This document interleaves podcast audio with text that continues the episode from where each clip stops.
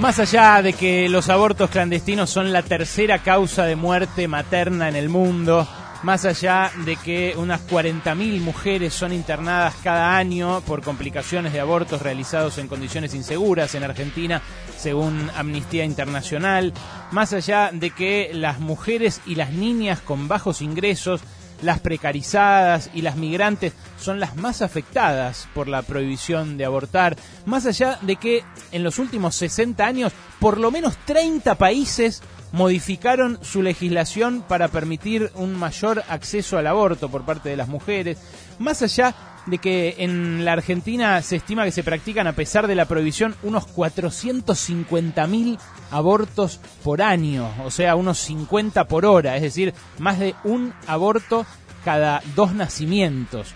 Más allá de todo eso, que ya sería suficiente razón para tomar una decisión de estricta salud pública y terminar con la criminalización, hay una razón ética por la cual es de absoluta justicia que las mujeres sean habilitadas esta noche o la madrugada de mañana para decidir sobre la continuidad o no de un embarazo en su propio cuerpo, como ocurre ya en más de la mitad de los países, o en los países donde vive más de la mitad de la población del planeta. ¿Ok? La razón es muy sencilla, y es que los varones ya abortan.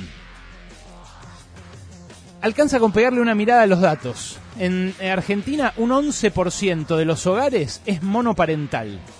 Y en realidad ese 11% de los hogares debería llamarse monomarental, no monoparental. Porque según estadísticas oficiales, según un estudio específico que hizo sobre esto el INDEC, la gran mayoría de los hogares monoparentales, más precisamente el 84%, está a cargo de mujeres. ¿Cómo viven esos hogares? Obvio que peor que los que tienen dos padres, eh, dos progenitores del sexo que sea. La pobreza infantil en los hogares monoparentales o monomarentales, como deberían llamarse, es 10 puntos más alta que en la población general.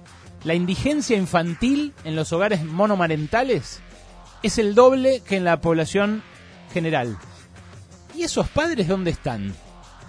¿Dónde están esos padres que no están en ese 84% de ese 11% de los hogares de la Argentina que solamente tienen un progenitor? Están borrados. Todos los años hay miles y miles de padres que abortan a sus hijos aunque hayan nacido. Y miles de madres que afrontan la carga de la crianza solas sin que el que puso la semillita como le decimos a los chicos, se haga cargo de haberlo hecho, de haber puesto la semillita. Ojo, no estoy hablando de los padres que se separan, que puede pasar, y que la crianza adopta nuevas formas, compartidas en el tiempo, que tampoco voy a andar diciéndole yo a nadie lo que tiene que hacer con su vida. De eso se trata. No voy a andar diciéndole yo desde un micrófono, o un legislador, una legisladora desde una banca, o un cura desde un púlpito, lo que tienen que hacer con su vida.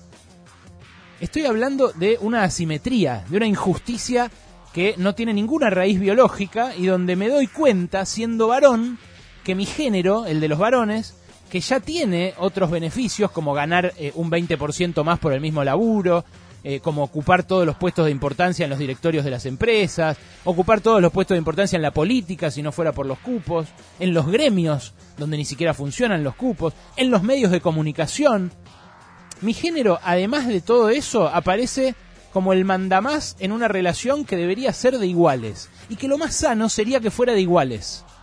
Y que no lo es, lamentablemente. La mirada moralizante sobre la madre soltera, a la que incluso encerraban hasta hace un par de décadas en hospicios de la iglesia. Yo me acuerdo de haber ido a uno en Yerbal, ahí cerca de la, de la Plaza Flores, con mi mamá, que le llevamos a una, a una señora eh, prendas para que cosiera en ese lugar, un hogar de, madres solteras. Eh, muestra hasta qué punto la ley y la prohibición funcionan como un cinturón de castidad moderno. Son una penalidad sobre la mujer que desea, la mujer que goza, la mujer que tiene relaciones sexuales. El varón puede tener un hijo y que se lo críe su germu. Y puede incluso separarse, borrarse y no pasarle guita y vivir como un soltero.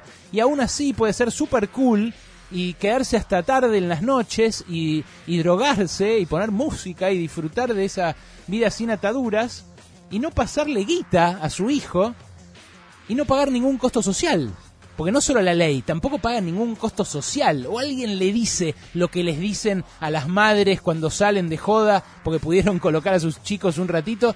Alguien les dice algo a los varones o los mira como las mira a las mujeres cuando esos varones que tienen hijos pero que no los crían viven su vida de solteros. El varón puede hacerlo y que se lo críe su germu, repito, y aún así no pagar ningún costo social. Y verlo de vez en cuando al pibe, que hay algunos que hacen eso. Eh, lo veo de vez en cuando. O no verlo por muchos años y después querer verlo de nuevo. O ni siquiera, ni siquiera querer verlo de nuevo. La única forma de que la ley obligue a un varón a cumplir con sus deberes como padre es que el tipo labure en blanco, que la ex tenga plata para abogados eh, que le haga un juicio por alimentos en caso de que no los pase y que la empresa donde trabaja ese tipo diga la verdad a la justicia, al abogado y a la ex. Porque las empresas también los cubren en general y ponen que cobran menos para que le pasen menos a las mujeres. O les inventan ítems a cuenta de futuros aumentos para esconderle la guita a sus exes. Lo hacen porque el sistema mismo está pensado así. Porque hay una cofradía de machos en la cual, y bueno, esa loca le quiere sacar guita, lo quiere desplumar. Lo hacen tipos que son famosos, no me hagan hablar, lo hacen tipos que son famosos. ¿Y por qué la ley puede obligar a una mujer a llevar a término un embarazo que no quiere? ¿Por qué la ley puede obligar a una mujer a dar a luz a un niño que no va a poder atender como cree necesario? ¿Por qué el Estado se arroga esa potestad? ¿Por qué lo hacen las religiones también? ¿Hay algo que explique esto más allá del odio a las mujeres? A mí me parece que no. Hay muchas razones para que hoy el aborto legal, seguro y gratuito sea ley. Pero más allá de las sanitarias hay una de estricta justicia. Los varones hoy ya abortan.